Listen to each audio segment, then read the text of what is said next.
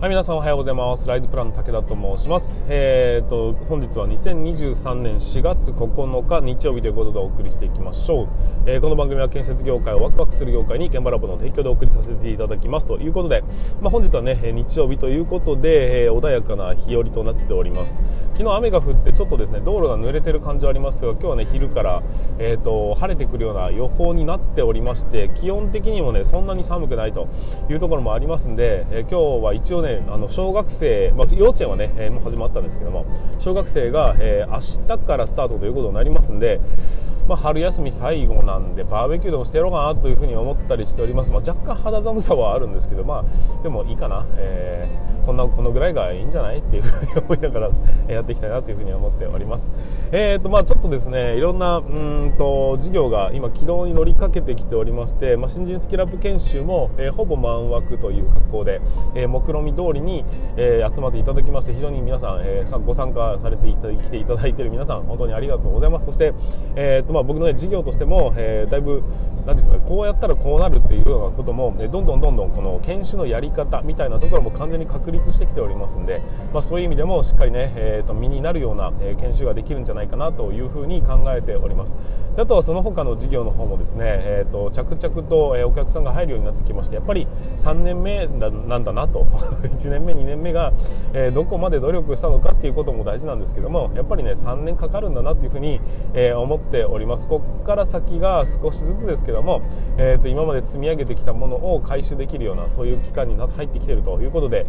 まあ、気持ち的にもね、えー、穏やかに進むことができるななんていうふうに考えております、まあ、それでも、えー、どんどん新しいことはチャレンジしていかないとまたねここから3年後の仕事を作り出す準備は着々としていかなければいけないですしそれがきっと経営というものなんだろうなと、まあ、経営者の仕事なんだろうなというふうに思いながら、えー、といろんな組織を組み立てながら進めていきたいなというふうに思っておりますので、でえー、ぜひ今後もね研磨ラボをよろしくお願いいたします、まあ、そんなこんなで、えー、まあなんて言うんでしょうか、えー、本題に入りますかというか、本題っていうほどまあ堅い、堅苦しく日曜日なんで、ね、行くつもりはないんですけども、今日はね、ちょっとふと思ったことっていうようなところでお話しさせていただきます。テーマをつけるならば、えー、負けるとは勝つことであるみたいな、そんな、え格言めいた感じのお話をさせていただきたいんですけど、あの大人と子供の差って何でしょうかっていう話を、まあ、ちらっとね、えーとまあ、別の機会、別のなんか音声配信とかで、えー、時々聞いたりするんですけども、まあ、一番、えーと、分かりやすい定義は大人と子供の違いというのは、えーと、子供は自分のために動く人。大人は周りのために動ける人、ね、そういうような定義がな僕の中で一番しっくりきてるなというふうに思ったんですよ。でまあ、これを言っったのが誰なのかって、うんと、何でしたっけ、まあ、とあるね、起業家の人が、えー、大人と子供の手、起業家と言いますかね、なんて言うんでしょうか、まあ、要は、ま、まこなり社長なんですけど、起業家と呼ぶのか、まあ、若くしてね、えーと、大きな会社を建てられて、でその後まあ独立独立というか、そこからもう、退任したというような感じで、まあ、人人波を大きく人波を若くして超えてしまったという、まあ、なかなか偉業を達成した人なんだよなというふうに思ったりするんですが、まあ、そんなところからあの僕はじゃあ大人と子供ってどう定義するのかっていうのをいろいろ考えてたんですよ。でそこから出てきたのが今回のお話なんですけどもあの負けることとは勝つことであるというふうに思ったりするんです。でねこの話もう少し掘り下げればちょっとだけ分かってもらえるかもしれないんですけどもあの子供と遊んだりするとかもしくは子供が遊んでるのを見ると。例えば今ポケモンカードっていうのが我が家で流行ってるんですけども、えー、と娘と息子が一生懸命こうポケモンカードをやってると。そうするとですね大抵の場合最後は喧嘩になるんですよ。分かりますかね？えーと、片方はですねやったー勝ったなんですね。だけどもう片方はちょっと待ってもうちょっともうちょっとなんだかしてよみたいな。だってこうだったじゃんみたいな言い方になっていやでも終わっちゃってんじゃんみたいなことになってこう何て言うんですかね、え勝ち負けとかがうまく成立せずに結局喧嘩になって終わるんですよ。でそれね、あのー、今5歳と,、えー、と9歳と11歳がいるんですけどもどの組み合わせでやってもね必ずと言っていいほど、あのー喧嘩になるんです。わかりますかね。要するに勝ちと負けっていうのを明確に区分することによっておそらくですがあの負けん気みたいな、え、何よっていうような気持ちが出てきて悔しいと思う感情からおそらくあと喧嘩に発展していくんだというふうに思うんですよ。じゃあこれ大人と子供がねけん喧嘩じゃなかったそういうポケモンカードでも何でもいいんですけども何かゲームをする時ってどういうことが起きるのかというと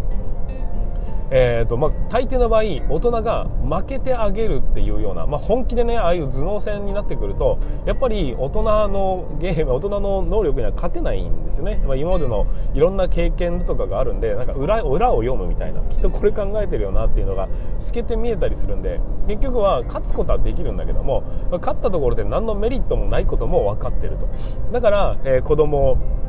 に対して、えー、ここでこれをやってしまうと勝っちゃうよなっていうのを設計していくわけですよね。えーまあ、ギリでも、まあ、圧倒的な負けっていうのは、まあ、5歳児に対してね、えー、圧倒的な負けはいいのいいのかもしれませんが。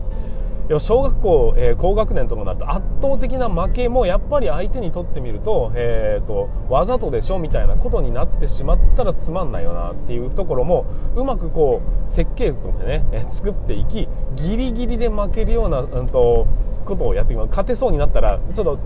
弱弱めのカードを出してみたりとかね。そういうようなことをやりながら、えーと、多分ですけどもうまく立ち回れるように設計していくことができると思うんですよ。でこれがね多分僕は大人と子供の差だと思ってまして、えーと、負けること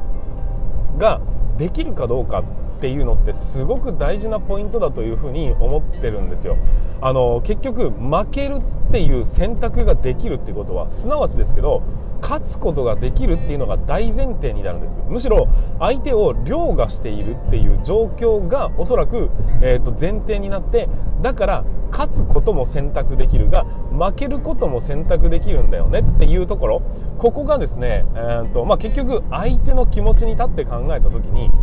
相手がギリギリ勝つことができるっていうところで満足感を得たりむしろ成長することができたりっていうのを考えてあげることができるかどうか。要するに向きになるなよっていう。よく言うじゃないですか。大人なのに向きになってるみたいな。その状態をうんとうまく演出する。そのそうじゃない状態をうまく演出するっていう。むしろ向きになってギリギリ負けて相手を気持ちよくさせることがいかにスムーズにできるのかと。いうところが、えーとまあ、大人と子供の差なのかなっていうふうに思ったりします。まあ良いこと良い面悪い面たくさんあるんですけども例えばですけども上司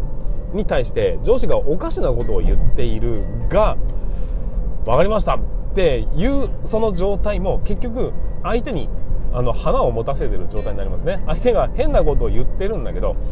いやそれ違いますよねって言ったら相手が恥をかく可能性があると。だから変なことを言ってたとしてもでも体制に影響がないし最終着地がうまくいきゃいいんだからここは納得しとこうぜっていうふうに相手を勝たせることができるんですね。相手を勝たせた状態で分かりましたってあえて自分が下に入るんです。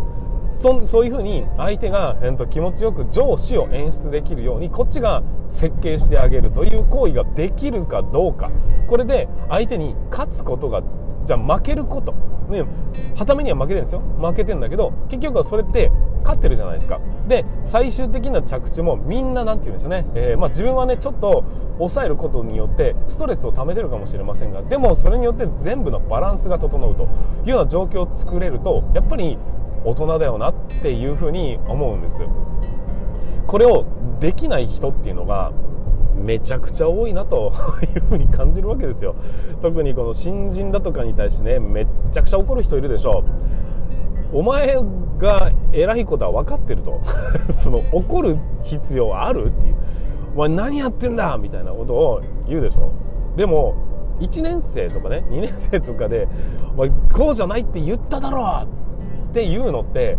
あの大きい声で言う必要はあります？っていうふうに、まあ、いつも感じるんですよね。何て言うんでしょうか。俺の方が合ってるぞっていうのを何せこう周りにひけらかしたいんだろうなって思うんですけど、これがまさに、えーと、負けることができない人。とにかく自分が正しく自分が合ってるということをとにかく言い続けたい人なんだろうなっていうふうに思うんです。相手がどういうふうに考えてそうしたのかっていう経緯を褒めることもできれば、うんと、それをやろうとしたことを褒めることもできれば結局相手を勝たせようと思った時にいや結果はこうなってしまったがでもここまで持ってこれたのはお前すごいよ俺にはできないよっていうふうに例えばこう負けてあげ負けてあげるっていう言い方がいいのか分かりません。負けることだってできるけですよそれによって相手が、うんと、反省もし改善を加えなおかつ自信を持って仕事することってできるようになりますよねそこまで設計した結果自分が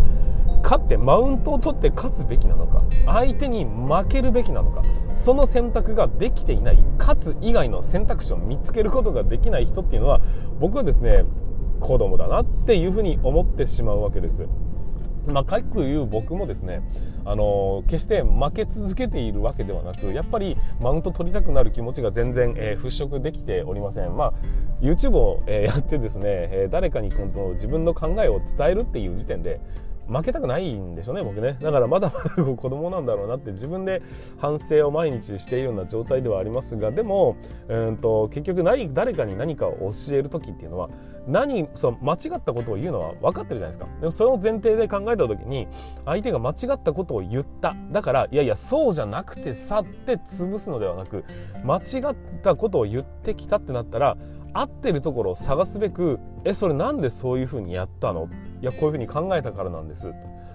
でもそれじゃまずいってどこで感じたの？いやこの段階なんですよね。あなるほどそういうことには気づけるんだな。お前大したもんだなと。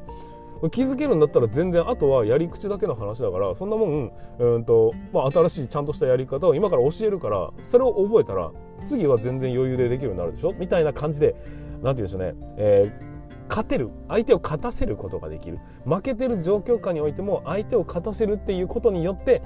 みんなウィンウィンというような状況で多分ね作ることができると思うんですよ。もちろん怒らなきゃいけない場面とかその間違いを正さなきゃいけない場面ってのはあるとは思うんです。あるとは思うんですがだけどあの常に自分が勝ち続ける理由っていうのはないはずなんですよ。だからえその勝った時自分が勝った時自分が負けた時に相手がどういう気持ちになってどういうふうな、えーと、進み方を今後していくだろうかっていうところをもう含めてね、えー、それを設計してあげてで結局どうその勝たせるべきか負けるべきかをどちらでも選ぶことができてじゃあ今回は自分が勝った方がいいなと思うから勝つ。今回は自分が負けた方がいいなと思うから負けるっていう負けることを選択することができる。年関係なく、えー、とそれができる人が僕はですね大人だなっていう風な部分ですしむしろ負けに入ったなこいつっていうのを誰かに対して感じた時に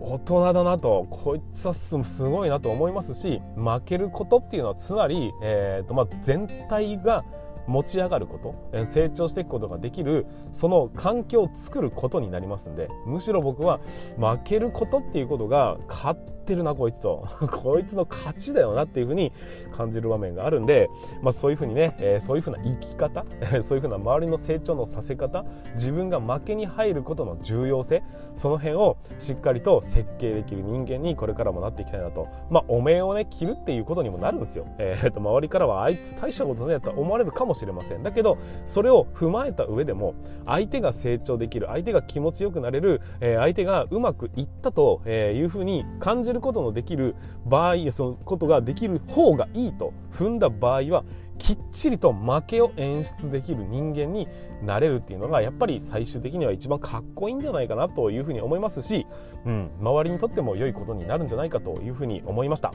ということで、えーと、本日につきましては負けることこそが勝つことであるというようなお話をさせていただきました。最後までご視聴いただきましてありがとうございます。これをね、えー、成長だとかあとは教育だとかねそういうことにぜひつなげていただければなというふうに思っております。はいということで本日も最後までご視聴いただきましてありがとうございました。また明日の放送で会いいたしましょう。それでは全国の建設業の皆様本日もご安全に。